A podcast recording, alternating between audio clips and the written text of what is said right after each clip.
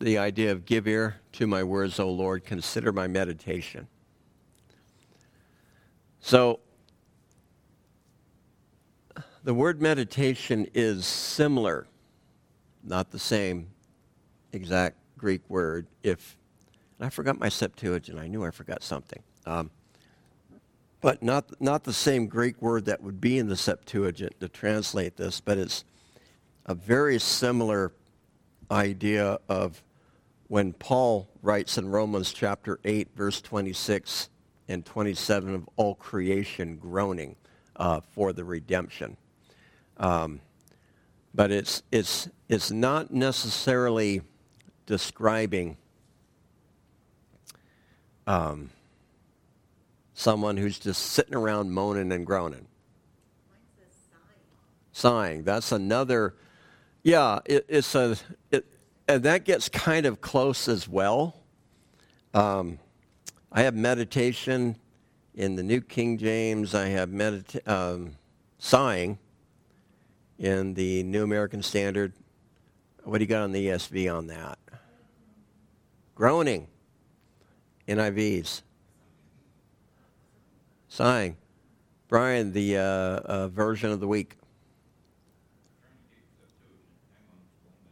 Okay.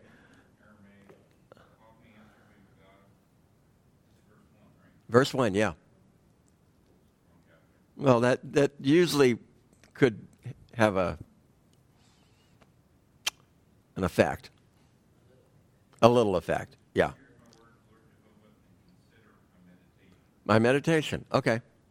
Um, thanks, Brian. But the uh, translated meditation, but that doesn't really completely give a good definition of what the Hebrew is trying to convey here either. Um, because the basic meaning of this word is to murmur, which someone would murmur to themselves. And in, in the ancient world, most of the time when people read, they did not read silently. If, even if they were by themselves, they would read out loud, but they would they would read it in such a way that it was really quiet. But part of it is because there were no spaces between the words. And so and that must have been a hard way to read. But they were constantly having to sound it out. That makes sense. Sound out the words that they were reading, and so they would be able to make, uh, be able to understand the sentence they were reading. It, it seems like reading was much more difficult then than it is, you know, even now. Um, but so the basic meaning is to mur- kind of to murmur, kind of speaking under your breath. But a lot of times uh, we, we think about someone who's grumbling under their breath as a complainer, right? We, don't, we all know someone who likes to mutter under their breath and, you know, usually it's an indication that someone doesn't have enough courage to speak up and say what needed, right? Um, let's move along. But uh, anyway, uh, but it, it's it's also the idea of a very low murmuring sound during a time of intense sorrow. And that's where sighing comes into play here, where the, the Christian Standard Bible uh, interprets, translates this uh, sighing.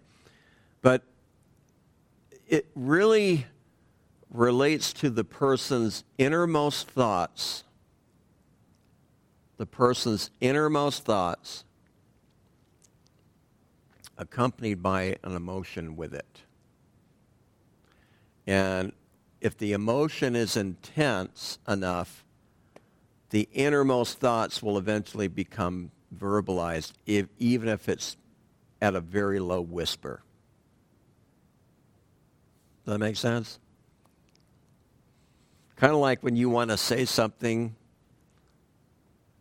maybe even derogatory. Let's say you smashed your hand, and but you can't say it out loud. But you almost like whisper it. Or uh, I knew a guy that every time he missed a basket, he would do that, right? And um, so that's sort of, and interesting that that he's he's saying to God, "Listen to my word, Yahweh, and consider my sign, consider my meditation." Um, and then it's kind of the Hebrew couplet. Um, give ear to my words, New King James. And then verse 2, give heed to the voice of my cry, my King and my God. Right? So, but didn't he just say that? Give ear to my words, give heed to my voice. Didn't he? Did, why is he saying it twice? Is it vain repetition? Beth says no. It's important.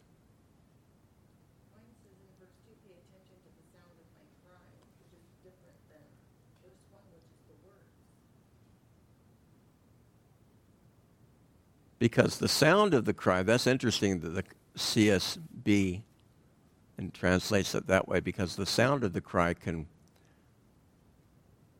portray the emotion behind it. Right? You know, it's like when Harv walked in tonight, I hadn't seen him for a bit, so I was like, hi, Harv. Right? No, I was like, hey, Harv. Right? There's a little emotion behind that, right? Hi, Harv right? Hey, heart, you know, there's, there's a difference. And, and that's, that's part of what I think th- this is looking to unpack. And so, no, it isn't a vain repetition. Remember the problem with vain repetition, Jesus said, is that they thought because of their many words they would be heard. So they ran out of what to say, so what do you do? Because if your theology says, I got to keep praying so God will answer, and you run out of words to say, what do you do? You hit the rewind button and you go for it again, is what you do. That's, I believe, part of what Jesus is really referring to about vain repetition. So, the idea of vain repetition, because remember, this is a prayer, okay? Part of part of uh, the thing about what Jesus is talking about when he's talking about vain repetition is the motive behind doing that. Are you stretching? You.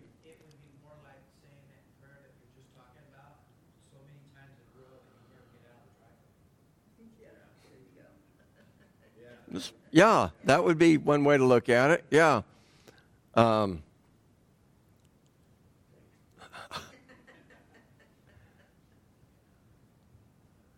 He knows what you need before you ask, right? Yeah. Yes, he does. Uh,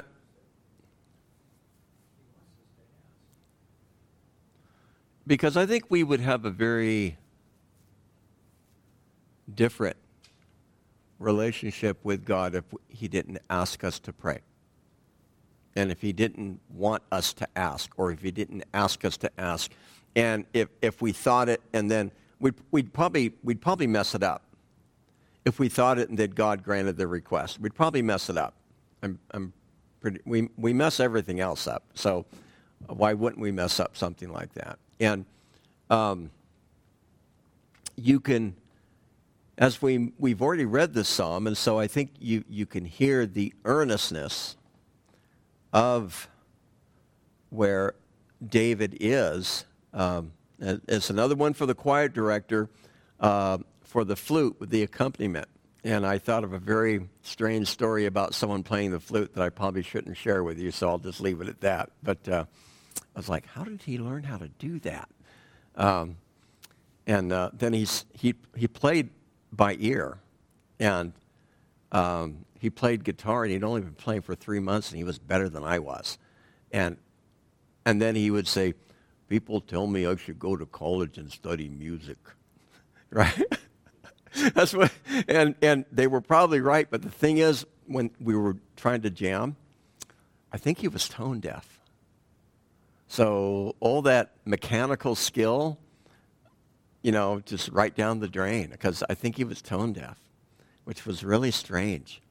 Um, it was a guy I grew up with. Um, actually the older brother of a guy I grew up with. But anyway, um, so you notice when he refers to to God. Says, "Listen to the sound of my cry for help." That's what the New uh, American Standard says, and he refers to God as my King and my God. Now, when David wrote this, probably he was king. And in fact, I'm pretty comfortable to say he was king when he wrote this.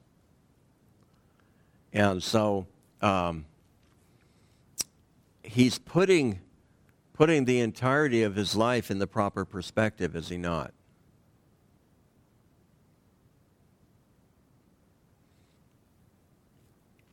I mean, he had his moments, but I, I would say that, that by and large, David consistently, although not always, but for the most part, if you look at the entirety of his life, and this is just my take on his life, he was he consistently had a correct understanding of who he was before God. Um, which is a lot more than what you could say about really the almost the entire line of David. Some, he had some, there were some good kings in the line of David. Um, there were a lot of bad kings in the line of David. Now, there were even worse kings on the line of Jeroboam when the kingdom split. Uh, and in fact, they, I don't think it really, I think they had like one good king maybe two. Um, and even them, they were problems. But, but he understood, uh, and also this idea of the king, um, he's going back to the covenant. If you think about it. Again, 2 Samuel 7, God made a covenant with David says, your, one of your descendants will sit on your throne. I'm paraphrasing it like crazy, but of course, one of your descendants, referring to Jesus, will sit on your throne forever. Um, and to me, I look at Psalm 5 and realize David understood without reading it because they weren't written yet the, old, the latter prophets, Ezekiel being one of them, that refer to David sitting on his throne. It's not a reference to David here, it's a reference to the Messiah, the son of David. And he under again he he as powerful as he was, and yeah, he abused his power from time to time. But he he also had this this still had this understanding of who he was before God. Now, when he abused his power, I think maybe that understanding went out the window. That's just my own thought. I don't, I don't know. Um, I'm going to have some good conversations with David in heaven. I think, I think we all can. Uh, what was going on in your mind when you, you know, anyway, but, um, but he's asking for help. He's begging God to listen to him. Now, why would he do that?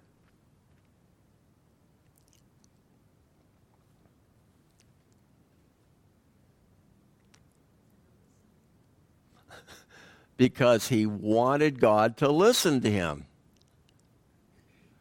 So, is it possible that perhaps he was at a place where he wasn't sure? I'm speculating, of course especially after all the good things I've said about David, right? Wanted to make sure that God was paying attention. Or because he wanted God to listen to him. In other words, he wanted God to really hear his heart's cry. Because this is probably not, and we've seen it early. We saw it in Psalm 3 not really the first time that David is praying this, is he? Nor will it be the last.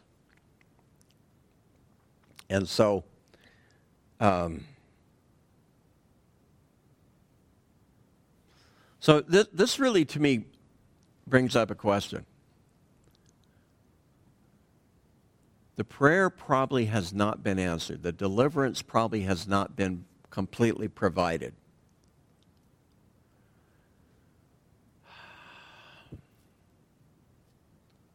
Is he praying to God again because he wants to get God to do what he wants God to do, in other words, deliver him. He's asking for a good thing, right? Or is he, this is, a, to me, this, there's a nuance here. Or, that's possible. Is he not sure of himself?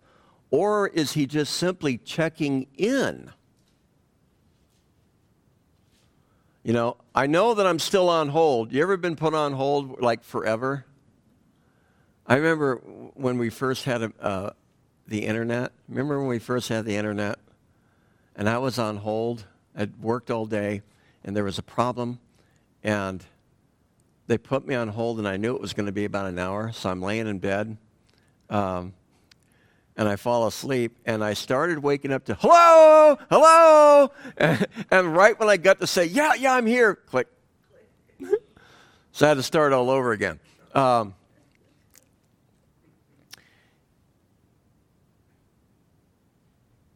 his understanding of his unanswered prayer is him being honest with himself and everything else. And is it possible that he's just checking in?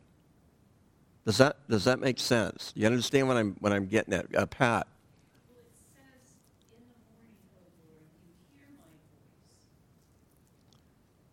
I have you will or.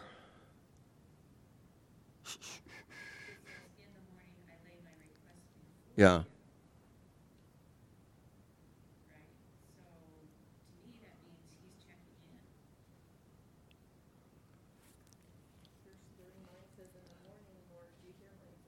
Okay. Okay. Expectantly. So I'm watching. Yeah, so he could be just checking in. Okay. We weren't in verse 3 yet, so no, I'm kidding. yeah. yeah. But you answered it. but yeah. So he, you know, this could be part of his checking in, which really takes the idea of him vainly repeating himself really even off the table really. And I go back to what Jesus taught us with the, the king who feared neither God nor man, but because the woman bugged him to death, he granted her her request just to get her out of the way. And if an unrighteous man, uh, king will do that, how much more will your Father in heaven who loves you, right? So, in the morning, First of all, it tells us that this is a morning prayer. There's a lot to say about that. Um, oh Lord, in the morning, uh, I will present or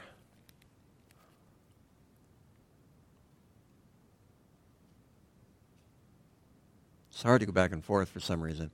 I will direct. ESV says what? Present, direct, what? Prepare. That's a good translation. CSB says, Yeah, I will direct my prayer, I will prepare my prayer.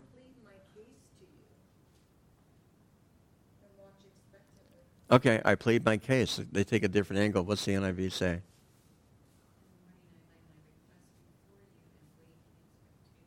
I lay my request before you. Brian, you still have the uh, Septuagint open for verse 3?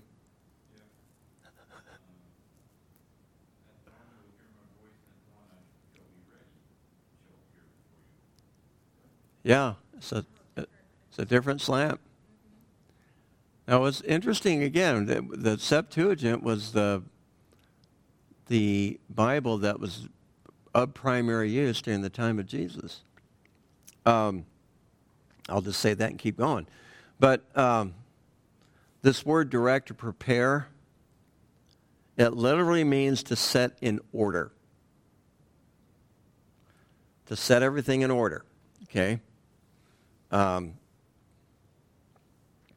it's used by the priest, Exodus 40, verse 23, of how the showbread in the holy place was set in a particular order. Remember, you had 12 loaves of bread representing the 12 tribes of Israel, and they were put on the table, and were, it was known as the showbread. And it, it was on, I believe, the right side of the holy place as you entered in, and it sat there for a week, and then the priest would eat it, and then um, they would replace it with a new batch of, of showbread. So um, it, it literally means to prepare or to set in order. Um, and it can also be used, and it is used, in a few Old Testament verses of preparing the sacrifice. Although there's no indication that a sacrifice is being offered here. However, I won't say that too quickly. Um, in the morning, you will hear my voice. In the morning, I present my prayer, present, prepare, direct my prayer to you. By the way, my prayer is in the in italics because it's not in the original Hebrew. Uh, to you and be on watch is what the New American Standard says. I prepare a sacrifice. I didn't look that up in the ESV. That's that's interesting. Um, because it refers to, in Exodus 29, the morning prayer. I'll do this out of the ESV just in case it has any other surprises for me.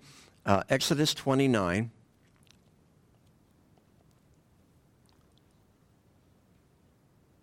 Now remember, he's using priestly language here, right?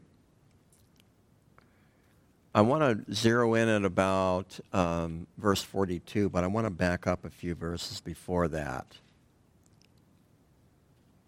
38, Exodus 29 38. Now, this is what you shall offer on the altar two lambs a year old, day by day, regularly one lamb you shall offer in the morning, the other lamb you shall offer at twilight. And then it, it tells you how to offer the first lamb. Uh, in verse 42, it says, It shall be a regular burnt offering throughout your generations at the entrance of the tent of meeting before the Lord, where I will meet with you to speak to you there. All right? The morning sacrifice and the evening sacrifice, but we're looking at a morning psalm. So tap into the idea of the, the morning sacrifice, which they offered a lamb. Couldn't tell if it was sinking or not. Uh, which they offered a lamb every day, every morning, and they offered a lamb every evening at twilight or as the sun is setting. And furthermore, God says, it shall be a regular burnt offering. I'm going to read it again. I just read it. But throughout your generations, at the entrance of the tent of meeting, so at the entrance of the tabernacle, the, uh, the entrance of the tent of meeting before the Lord, well, I will meet with you and speak to you there. So there's your anticipation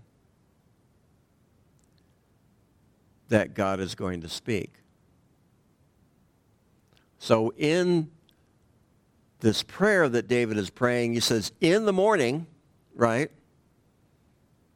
You'll hear my voice. In the morning, I will present my prayer to you and be on watch. So, because he's, he's using a few words in here that, are, that could be understood as priestly language. Uh, Brian, could you do me a favor and turn a light on, please? Thank you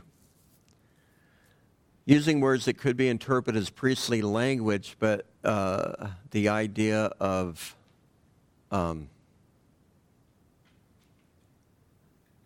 Yeah, that's better. Thanks, Brian. You can turn that one on too if you want. I don't care. That one's optional. There it is. Perfect. Is that better, guys? You're welcome. Sorry, Bill. Course, the back row, which is the one to the right, you don't need those on at all.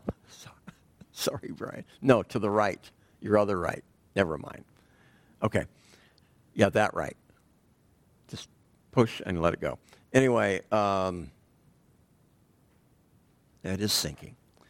So again, he's using, he's using priestly language. So he's tying in his, I think this is important. He's tying in his private prayer life into the public time of worship and prayer for the nation of Israel. He has a separate prayer life, obviously, because as he's praying this, and it is a morning prayer, as he's writing this, and it becomes a psalm, he's not necessarily praying it in the morning the first time, but he's, he's setting it up to be like a morning prayer. So that tells me a lot of things. One, he, he just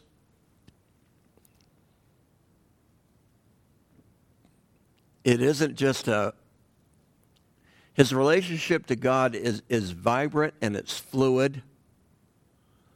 And there's a lot of back and forth, a, a, lot of exchange between him and God. But he's not like, it's not like he's flying by the seat of his pants here, right? He, he stays within the structured order that God has ordained for the nation of Israel. Does that make sense? You know, he's, he's not, it's not just me and uh, Jesus and me under the apple tree type of mentality here. You know, and so he, he ties his personal devotional life into that which God has ordained for the nation. I think that's really important because it's of, I, I really don't think it has changed much. And, you know, and I, I get this with folks from time to time where, you know, they, they don't want to come to church, right? Well, depending on where they're going, I don't know that I blame them. But anyway, um, you know, I can just worship God out in the woods, right? You, you've talked to people like that. Well, and I, I agree with them. Now, how much worshiping they really do, I, I don't know. And that's even, after a while, that's not, I, I feel like that's almost like a pointless conversation. But, um, but God has established an order, has he not? He's established an order for the church. Whether, we, whether we like it or not, I, every Sunday when I wake up, I don't always wake up every Sunday going, oh, yeah, it's church. You know, sometimes I wake up feeling like I have a hangover and I didn't drink anything, right? You know, I mean, it's, I have those kind of mornings sometimes. But, um, but nonetheless, he, he, he has his personal devotion, which obviously was vibrant because if he was, now I'm going to speculate here, so don't put too much weight into about what I'm going to say, but just give it some thought, all right? If he was taking care of dad's sheep when he was young, Is it possible that he did that sometimes on the Sabbath? I think, yeah. So, you know, so he didn't always get to come to the assembly of the people. Did he miss a feast or two or three? Remember the three compulsory feasts that the, all the males are supposed to attend and come to Jerusalem? Or wherever the tabernacle was? which was in Shiloh at times. Did he miss some of those? He probably did. So he, David is he's an interesting figure because he has an and I mentioned this I think 2 weeks ago. He has an incredibly developed relationship with God. It's obvious. And it's obvious that he he and I think he even understands a whole lot more than what he's writing. At least I get that impression by reading the Psalms that he has written. That he, he, he just has just this full understanding that can only happen if the Holy Spirit enables him to understand. And that probably usually happens when you spend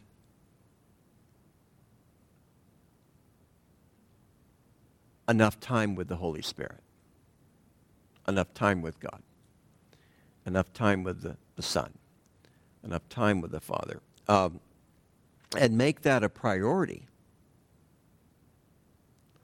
In other words, he's getting stuff that he probably wouldn't have gotten in the tabernacle or from the Levites who came and taught. I mean, it, it, it, there's an incredible depth to his spirituality that's, that has God's fingerprints all over it.